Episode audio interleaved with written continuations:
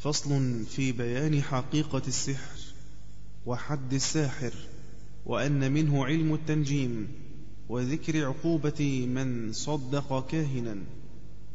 والسحر حق وله تأثير لكن بما قدره القدير. أعني بذا التقدير ما قد قدره في الكون لا في الشرعة المطهرة. واحكم على الساحير بالتكفير وحده القتل بلا نكير.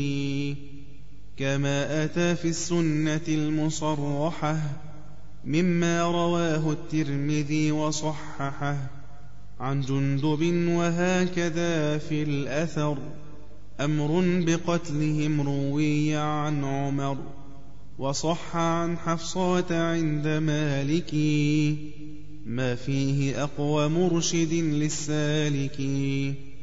هذا ومن أنواعه وشعبه علم النجوم فدر هذا وانتبه.